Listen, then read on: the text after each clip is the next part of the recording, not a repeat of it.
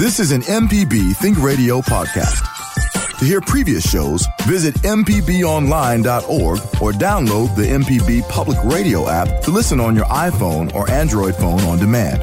Hi, I'm Dr. Susan Buttross, host of Southern Remedies, Relatively Speaking. Join the conversation every Tuesday at 11 as we dissect issues that are important to you and your family. That's Relatively Speaking, Tuesdays only on MPB Think Radio.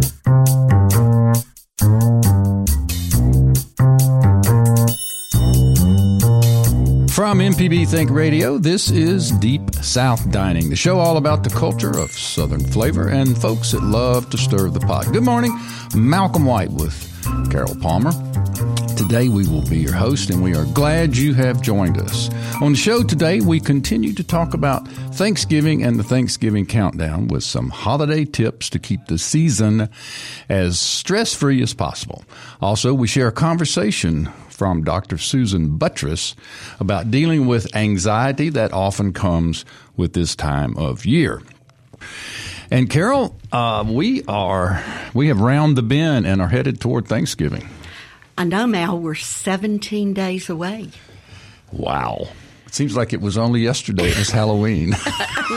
it, it, was indeed, and the Thanksgiving countdown is it is on way underway. Yes. And every year for the past four years or so, you and I have looked at the Thanksgiving countdowns that are published by different organizations like the Food Network.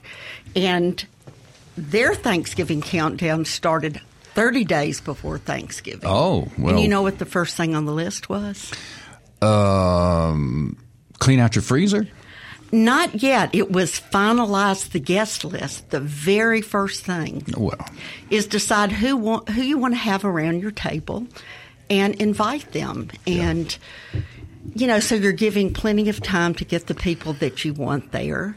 And also, it's the time to ask them to make something. Do not surprise them the last week. Uh-huh. If they have a wonderful oyster dressing, ask then. Gotcha. So, are you anticipating a large Thanksgiving, a small gathering? What what's Thanksgiving at Go Away Lodge is usually around thirty people. That's large. Uh, lots, lots of relatives. thirty is large, coming Carol. in, and many of them, twenty something of them, are actually staying on the property. So it is a Thanksgiving experience, Hmm. not just Thanksgiving Day. So Okay. have to look at three meals a day from Wednesday until Sunday morning. It sounds like you're running a sort of an Airbnb out there. Yeah, there's it is an Airbnb, and there are also air mattresses involved. Okay. I think we're going to keep it pretty small. I don't know exactly. We were talking about it yesterday. We're not exactly sure who all's coming, but I'll tell you this though.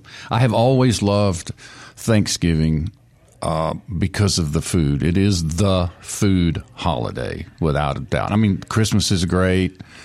Don't get me wrong.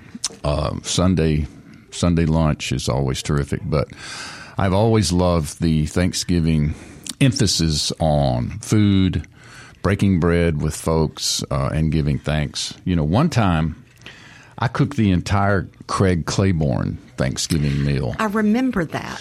which was really something. Um, some of the dishes I loved, some not so much, but I just decided uh, it's in one of his cookbooks. I yeah, and you're a guy who loves a theme.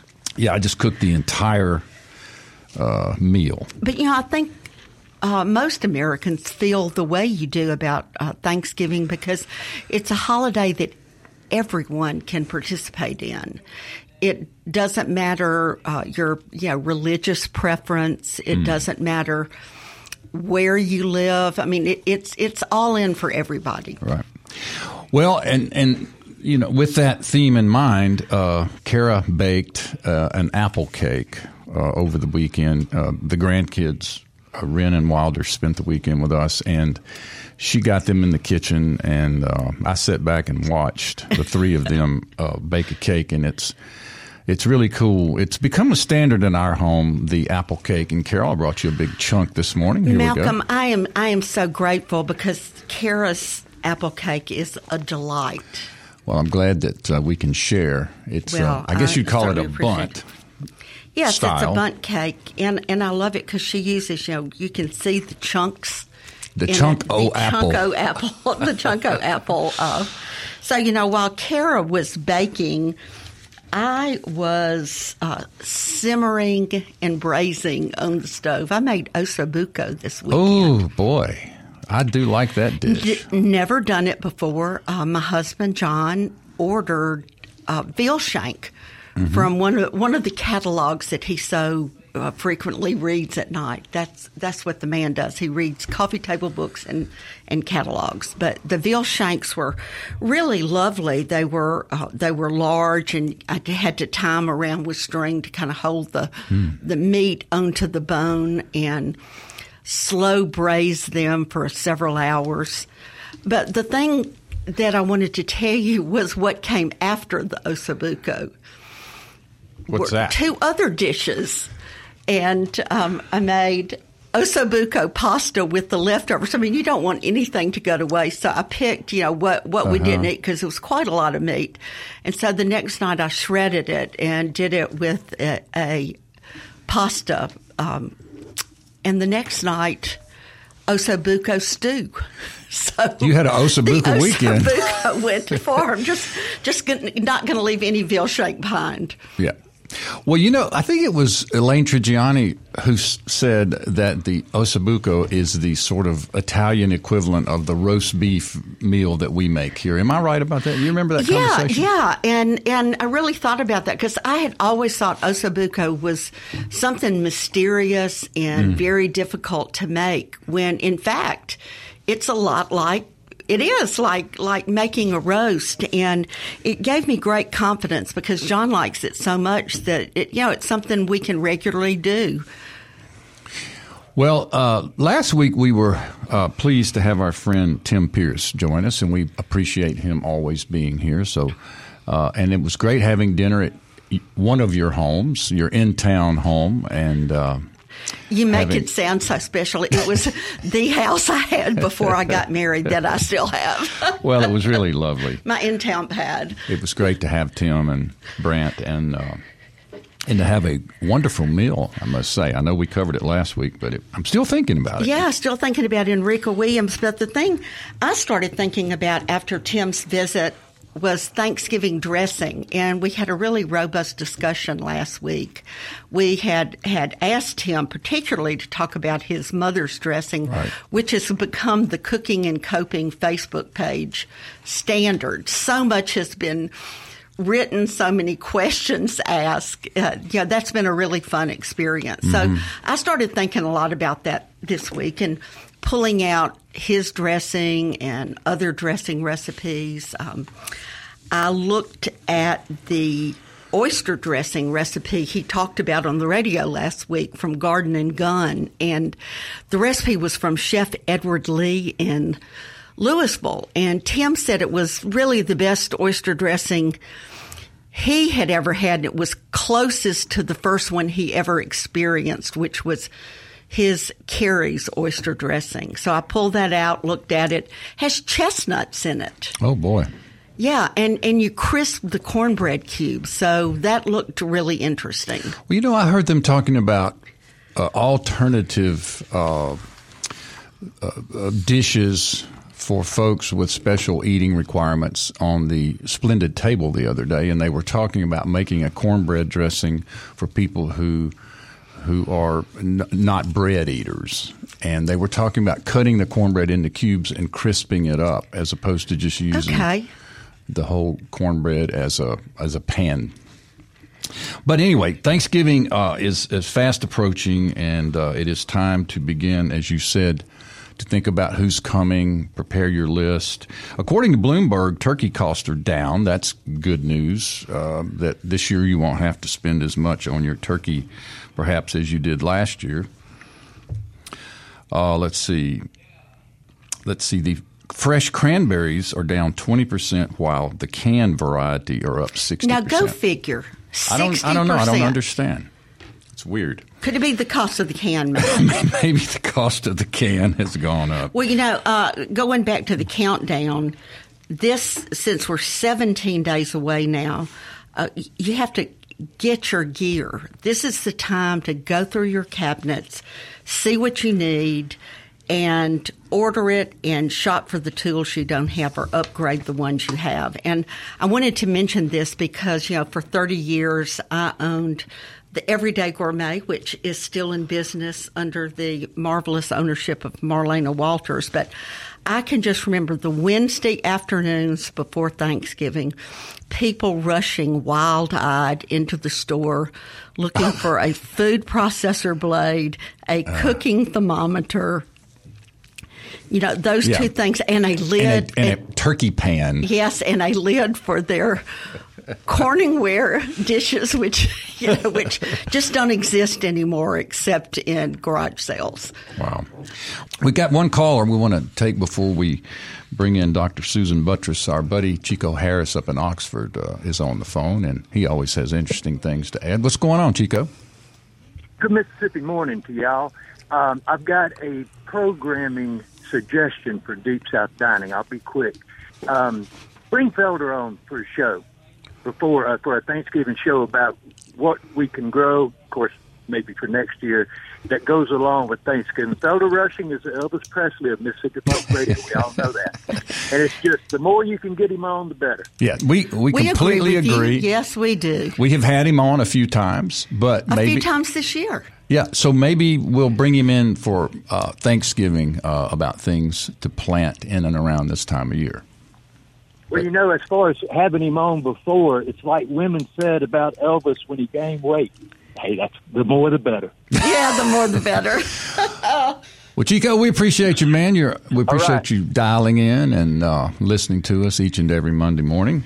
So, all right, uh, now for uh, some for some people, just a mention of the Thanksgiving countdown can give off a touch of anxiety also the pressure to have you know the very great showing or the perfect meal, the perfect presentation for your guest. Uh, it, it, can really put a dull feeling on somewhat overwhelming uh, this time of year. So what we thought we'd do is revisit a conversation we had with the host of Southern Remedy, relatively speaking, Dr. Susan Buttross. And, and we had started off by asking her to talk about the natural anxiety that the holidays can bring. Anxiety, any kind of anxiety, often um, is secondary to feeling unprepared mm. or perhaps um, approaching something that you're not sure about. So, that planning ahead that you already mentioned, um, organize yourself, ask for help, um, don't look for perfection. Um, that's something that I think I have encountered in some of my family members actually as as we've talked about entertaining and um, taking care of the family, is that people get so anxious about the house looking perfect, about needing to perhaps paint a room before they can have a function, even, or, you know, having the perfect dish. And so to quit thinking about perfection and make yourself think about what the purpose of this gathering is it is not to be judged on your cooking, right? Right. It's it is to be ju- it's to gather, uh, to gather hopefully family and friends who love each other, even if they don't always think alike. And and I know, gosh, between all the political fray and um, we don't all, even if we came exactly from the same genetic pool, we don't all think alike. And so you just have to remember it's okay. It's okay not to think alike. So to try to keep and and I I like reminding the guests before they come. Um, conversation's going to be light. This is mm. going to be fun. Let's make a pact not to talk about anything too heavy. Let's just have fun and enjoy and and find out what's been going on with each other. Right. Catch up, visit, park yeah. the politics at the door. Uh, and know. the Ole Miss State game. There's that. now, Dr. Buttross, I know right. there is this sort of phenomenon known as the holiday blues, and I've experienced this uh, firsthand mm-hmm. uh, in, in, in, our family. But talk a little bit about that. I mean, some people uh, just during this time of year, they're bombarded with memories and maybe resentments and regrets. I don't know exactly what it is. How would you describe holiday blues, and is it a real thing? Oh, it's absolutely a real thing. And it's something that many people experience and don't understand it. And sometimes it can ruin the holidays if you don't don't learn how to deal with it. And so you, you mentioned exactly what often goes on is that you have some regrets about perhaps what what maybe did or did not happen, maybe a relationship, maybe maybe an accomplishment that that didn't happen that you had hoped. Um, or it could be like my husband used to have, just in extreme anxiety about the present buying and who to take care of and how to please everybody and what to do. And so um, to to learn learn about yourself and make yourself again realize what all these holidays are about. And it's not outshining uh, someone in present buying. It's not.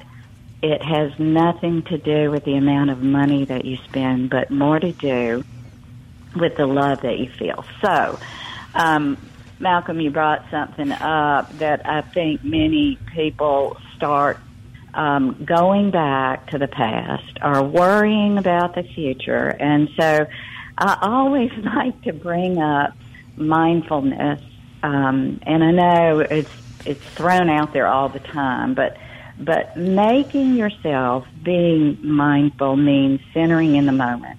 Make yourself center to where you are in the here and now. And it, it helps you slow down, stop those racing thoughts and and sort of let go of that negative stuff that tries to creep into your mind. And so it cooking I, is one of the best things. And if I ever feel stressed, one of the best things for me to do is is to to do a slow pot of something. Start chopping. Yeah, it just makes such a big difference. I feel Yeah. good just hearing you talk about Me it. Me too. For me, it's it's rolling out pie crust. Ah, and you know Uh-huh, what I like to go. do, Dr. Buttross, when I'm feeling a little wonky, I like to put a couple of sweet potatoes in the oven and just turn them on. Not that it's particularly Mm-hmm. about the meal, but just because of, of the mood it sets in the kitchen and the home. Mm-hmm. the warmth and the aroma. So, you know, the other fabulous thing about cooking is that it involves both the left brain and the right brain. So the left brain is that analytical, measuring, um, cutting things, you know, in the right um, shape or whatever. Um, maybe Carol rolling that that pasta out um, just the way you want it, getting it to the exact right thickness. Um, but then on the other side, that right creative brain allows that cook who is not a big measurer or somebody to to add a little of this and a little of that and and to enjoy the incredible aromas that are going on and and all of that. So so what happens is you're just involving your whole brain so you can be mindful in that moment and not have to be letting your brain take you away to maybe that that lost um, relative who Yeah, the person is who's not sitting at the table. whatever. Yep. Yeah, Yep. yeah. Yeah. That's that's great advice. Yeah, that's that's terrific. And another thing about by the time we get as close as we are to Thanksgiving and then followed by Christmas is that there's an awful lot of sweet foods that, that seem to gather in the kitchen from Halloween and then Thanksgiving and then by the time we get to Christmas we are so high on sugar we don't know what day of the week it is and so uh, one thing is I guess is not to overindulge uh, in the sweets, and somehow it would seem to me that that would be a trigger of a form of, of stress.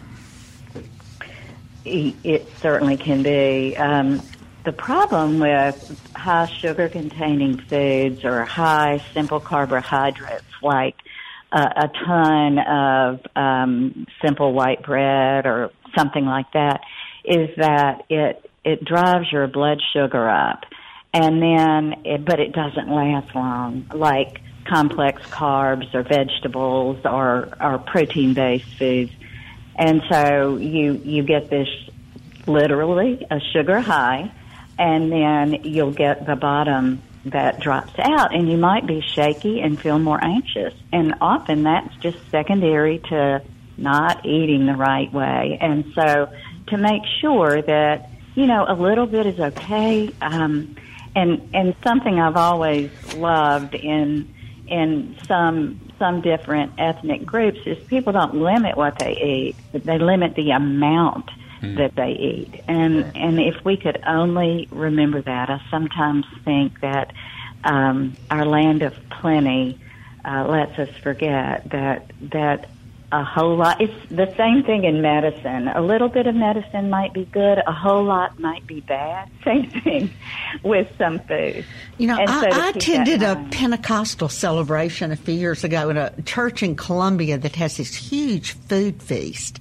There were dishes. I mean, hundreds of dishes, and they all had an iced teaspoon in each one. So people went around with their plate, and you got, I mean, you could get one or two spoonfuls, mm-hmm. but it was such a revelation to me that a little bit of a lot, you know, to have a lot of different tastes, you know, that you don't have to just load up your plate with huge servings right. of everything, and and that there there's there's more. There's joy in moderation. There's joy in moderation. joy in and, moderation. Yeah, and this this is a topic that's since we're I think we're getting real honest here. I think you know alcoholic beverages around the holidays are it, it's so problematic and a lot of people don't know what to do when they have people in their family who you know who who don't drink for whatever reason or who have had problems with alcohol. You don't know whether to serve it or to not serve it, or if you're serving wine at the table, do you just not give that person a glass, or do you, you know, put the glass at the table and let the person decide? Um, yeah, they're just yeah, a lot of things I think people would like to know about how to deal with that. Right. Any comments, Mal or Susan? Yeah. I, will say that um, from it depends on the person and where they are in their recovery with um, particularly alcoholism um, when you're when you're serving. First of all, I'll just say typically it's best to limit the amount of alcohol that's served anyway. I think many people, even if they don't have a significant issue, there are some people out there who, when they drink a little too much, um, either become maudlin and sad or angry. Uh, that's not across the board, but um, moderation here is is really really important for somebody who is is in recovery I think it's really important to be sensitive and a sidebar conversation with them about what they're comfortable with. Um, sometimes is a good thing just to to let them sort of set the stage for you. Um, I, I would probably um, yes set the table with the glass there and let them not pour or to have some sparkling something for them if if they would like for it not to be an obvious thing. You know, you can have sparkling grape juice or whatever, or Sprite, uh, sparkling water. Um, or not serve it, depending on where you feel you need to be with them. Um, so I think just to be be sensitive, uh, but not to make a big deal about it, because nobody wants to have have an issue that they've struggled with highlighted. A bit of holidays in there from Dr. Susan Buttross from um, a conversation we had uh, in a 2021 episode, which is available as a podcast, like all of our episodes are. And later in that particular show, we talked about the debate around putting sugar in your cornbread. So you definitely want to go back and listen to that. So subscribe wherever you get your podcast, and you can listen to Deep South Dining anytime, anywhere. Live on Monday mornings at 9 a.m. We're also rebroadcast on Sunday mornings at 9 a.m., Carol. We're everywhere. We are, and uh, from what I hear, the Sunday morning show is really going great. Yeah, and we appreciate the opportunities to be in your home, in your car, or in your life when and wherever we can. You know, um, these uh, there were a few headlines that we want to touch on. One of them, we'll talk about oyster dressing, but uh, you sent me an article uh, about a spinach dish that. Uh, uh, Chaz Lindsay over at Polito had, and I think it was featured in Garden and Gun. Is that right? Yeah, I, I sent it. I was first of all thrilled that that Chaz, who is one of our Jackson restaurant owners, owner of the fabulous restaurant Polito, was featured in the magazine. And he used his mom's recipe for spinach casserole for Thanksgiving. And I thought that was a great shout out to his mother, Virgi Lindsay, who is a wonderful citizen of our community and serves as a member of our city council. But I loved it that instead of Chaz putting something of his own, mm. that uh, it, was a, it was a throwback to his mom. Absolutely. And you know, spinach and spinach dishes or sort of uh, interesting uh, in that you know growing up you only saw spinach like one way and that was like Popeye the Sailor Man. It came in a can and it was awful. Oh, it's just nasty. It's so scary. And even looking back at old recipes, um, like Lafcadio Hearns, I may have mispronounced his first name, but uh, the great journalist uh, and explorer who wrote one of the earliest New Orleans cookbooks back in the 1880s his cho- his spinach dish is, you know, boiling the spinach, chopping it finely, and topping it of course, using garlic, salt, pepper, and butter, but then topping it with boiled eggs, which that, that's why I didn't like spinach for all those years, but now I love it. I know, I know it's a regular on your table, but uh, I was really interesting interested in Chaz Lindsay's recipe because it's very like spinach madeleine, which is a staple on Thanksgiving tables throughout the South. Absolutely. And the reason why is because it was featured in one of the very first community cookbooks, which is River Road Recipes by the Junior League of Baton Rouge. Baton Rouge, the Red Stick. The Red Stick, and it was like one of the breakout recipes back back in the fifties. And River Road has sold over 1.4 million copies. That's uh, pretty good sales, and it's in cookbook. the 81st printing. 81st. 81st, wow. 81st printing. So I would say that it stands the test of time, but I wanted to bring up spinach madeleine because it's one of the questions that comes up this time of year because the original spinach madeleine recipe call for a roll. Remember those little rolls of Kraft garlic cheese? Oh, absolutely. Yeah. They are no They're more. no mas. And that's one of the things that people go searching in the grocery stores for Frantic. every year. No mas, no mas, no mas. Huh. So, uh, the Junior League of Baton Rouge offered a substitution, and if you you know go online or look up things, uh, they now recommend the Velveeta Mexican cheese. Okay, and that's available. And that's available in the box wherever Velveeta products are sold in your store. But it, it does, it has, you know, it has that same uh, sharp, spicy flavor. Bite. So please do not go rushing through the grocery store. Don't cause yourself extra stress. You don't want to have to go to therapy. Just buy like I do, the Velveeta Mexican cheese. And I'm going to make my spinach madeleine this week. Now, it holds, it freezes, it's beautiful. Let, share the ingredients of the of the madeleine. I know there's garlic and butter and cheese.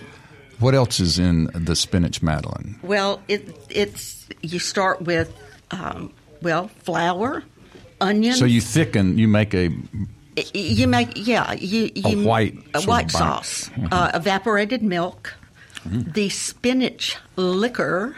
Yes. From squeezing the spinach. Right. I and love to drink that after I eat my spinach. Of course you do. I love it.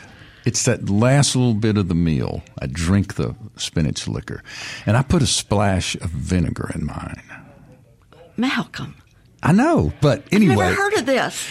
As I'm I put all the spinach in there with the oil garlic, salt, pepper, and I splash a little bit of like apple vinegar or some kind of a wine vinegar just on top. And, and, and then after it cooks down, you got that pot liquor.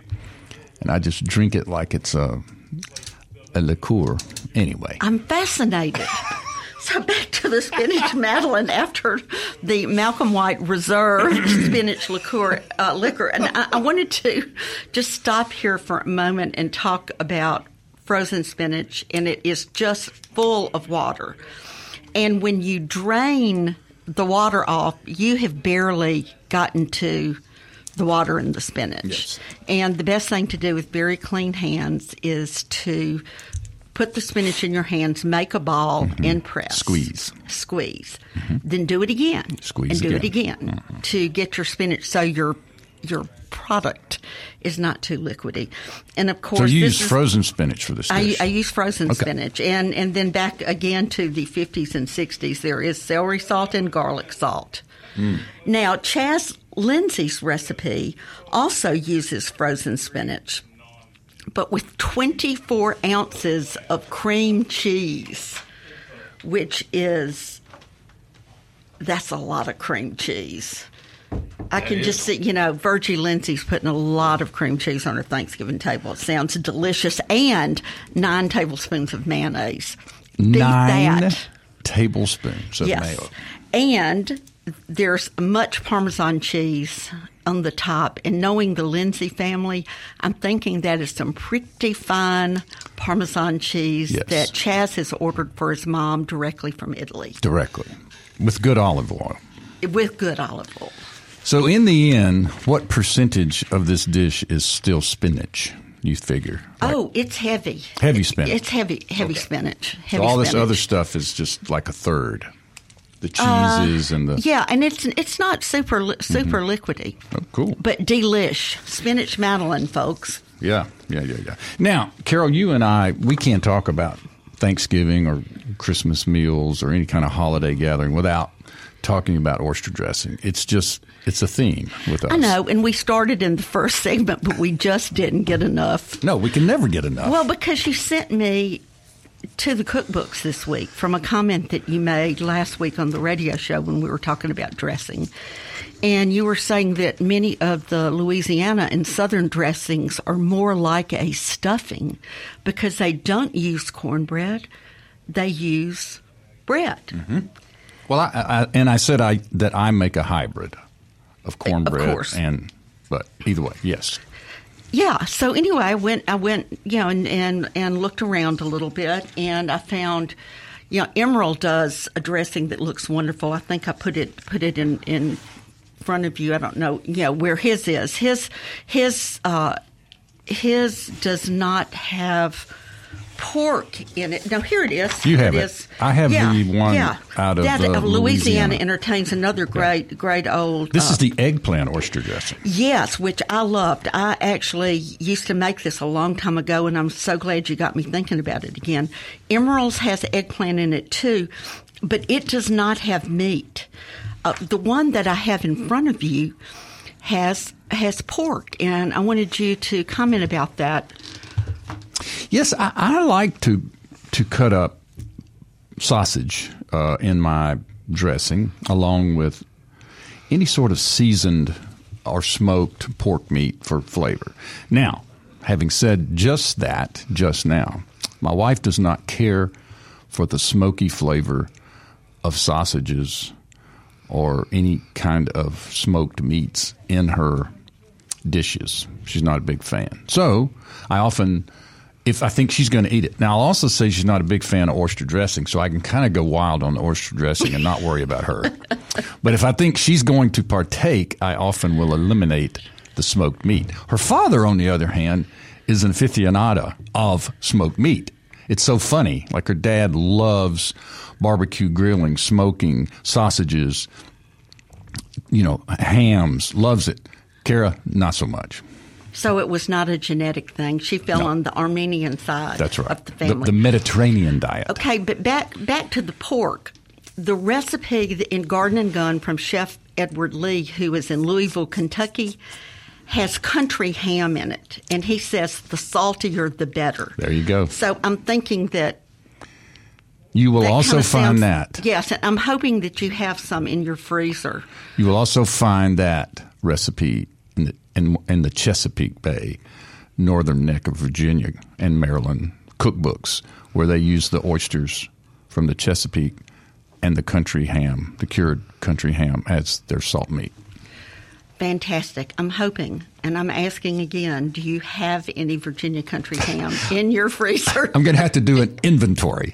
As you know, 17 days out. I've, know, I've got a few days. I got to go look. I try to save a chunk of. Uh-huh. Of, of Virginia country ham here and there, uh, so I'll see, and if I do, I will share. And I want your listeners to know that you and Kara gave me a Virginia country ham for a wedding present. What a lovely wedding present. it was. Unorthodox, but uh, Well, you know, hey, because Kara is from Northern Virginia. correct. Now let's see. Um, there are a couple of uh, restaurant tidbits. Uh, Eudora's will be opening soon, if it isn't already open. In November dist- 15th. Okay. November 15th, opening day. in the district here in Jackson. Uh, it is set to open, and I, I don't know a lot about it, but somehow you, you're, I think you're headed to the grand opening or the soft opening. Well. I'm, I'm just hoping that we, we can all get in uh, early, whether it's soft soft or hard. It just it sounds like it's going to be a fantastic restaurant. But one of the things that really interests me is they are the first restaurant in Mississippi to be a part of the program, the Living Wage program. Mm-hmm. Explain that, if you would, to our They listeners. had over 2,000 applicants for their restaurant jobs because they they have signed on to a project that pays restaurant workers, I believe it's sixteen dollars and twenty five cents an hour. Right. Which is a, a really nice paycheck for the service industry. Yeah, yes, it is because service indi- industry people, especially waiters, are very low paid. They typically make tips. half of minimum wage and then all of their tips. Right. And people can argue one way or the other. It, it, it's not something that you and I want to get into this morning, but that has sort of been the industry norm for a very long time. Right or wrong, it is. And now uh, comes this, you know, this more contemporary thought about paying um, a higher wage for all employees, not just tipped ones, correct? Yeah, and I, and I think it's going to be great to get uh, the new owners and chefs in here to talk about that. Really excited Yes. about Eudora opening. Now, speaking of uh, New Orleans, uh, Emeril, his sort of landmark restaurant, Emeril's in New Orleans, has recently been reopened, remodeled, and his son EJ is taking it over. You know, you probably know this kid. Well, right? I, I, you know, I knew when he was a baby. I didn't realize, you know, EJ is now a fully formed person who has gone to culinary school and is just setting things on fire down in New Orleans. His So- baby Bam. so it's going to be interesting. Next generation of Emerils, uh, but it is reopened. Uh, I think it's on Tchoupitoulas Street. Not quite sure. Yeah, well, it, it's 33 years old. Yeah. Can you believe that? Not really, but when I think about Hal and Mal's being 37, 38 years, I yeah, can kind of I can feel it. Yeah, it's pretty crazy. But they did a total, you know, total remodel. They closed down, I believe, in July. So that's going to be an exciting thing for for our listeners to go check out. And you know, also speaking of 30 years and speaking of New Orleans, the Gautreau's uh, has been sold and has new owners and uh, is also being remodeled and will be reopened soon. And I believe that's where John Currence worked when in his New Orleans he days. He did. There and there have been some great chefs there. The last one that I really experienced was uh, Sue Zemanick, who was a James Beard Award winner. You know, you had a really interesting thing that came with St. John's Restaurant in New Orleans. Yes, I sent you that also. Yes. They they had gotten an a bill for electricity from Entergy that was like forty thousand dollars or something. It was crazy. Yeah, and the restaurant said it was for a ghost meter. They said they that- didn't even know about the meter. They'd never seen it before, and suddenly it appears. Sort of like the Jackson water billing system. so, I mean, they were outraged, and they said they were going to close. They announced that they were closing. They were going out of business after all these years. St. John's on Decatur, I believe. Yeah, they said they were permanently closing. Permanently closing. And then today in the news, I, I shared with you, uh, they've worked something out with Entergy and they're not going to close and they're going to remain open. Yeah, and it really made me happy because I know that the good folks at Entergy in New Orleans would hate to see a restaurant like that close. So Oh, I, yeah. I was very happy to see that. Right on. So, um, now, did you bring in some other recipes that, that we were going to share this morning, or is that it for our? Well, that was that was it for my stuff. Thanksgiving recipes. But see, I printed these out for my own cooking, and I did Mm-hmm. print out. I have to say, the old sweet potato casserole recipe from the Junior League. Oh, boy, that's a of good one. Monroe, and it's something we talk about every year. And Cotton Country Collection from the Junior League uh, of, of Monroe was published more than 50 years ago, maybe 55 years ago. But one of the banner recipes from that is a sweet potato casserole that has the name of Mrs. C.D. Hamaker of Bastrop, Louisiana. And this Yes. recipe has gone around the world and and back. And we both knew well her grandson, Brooks, Brooks who is sadly sadly no longer with us. But what a fabulous human being he was. And uh, he was a great brewmeister, uh, a culinarian, and uh, a historian, and a bon vivant, and a fascinating human being. Brilliant.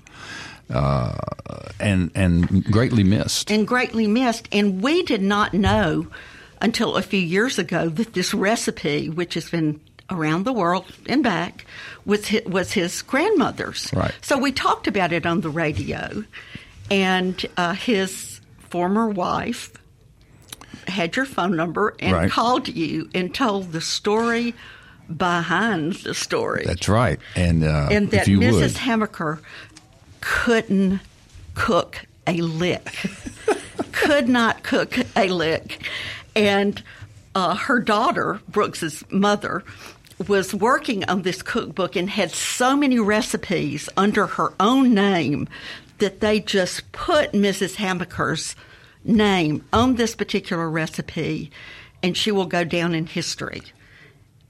amazing. Amazing, and, this is the Probably recipe. never made it. Very, it's very simple. Very simple.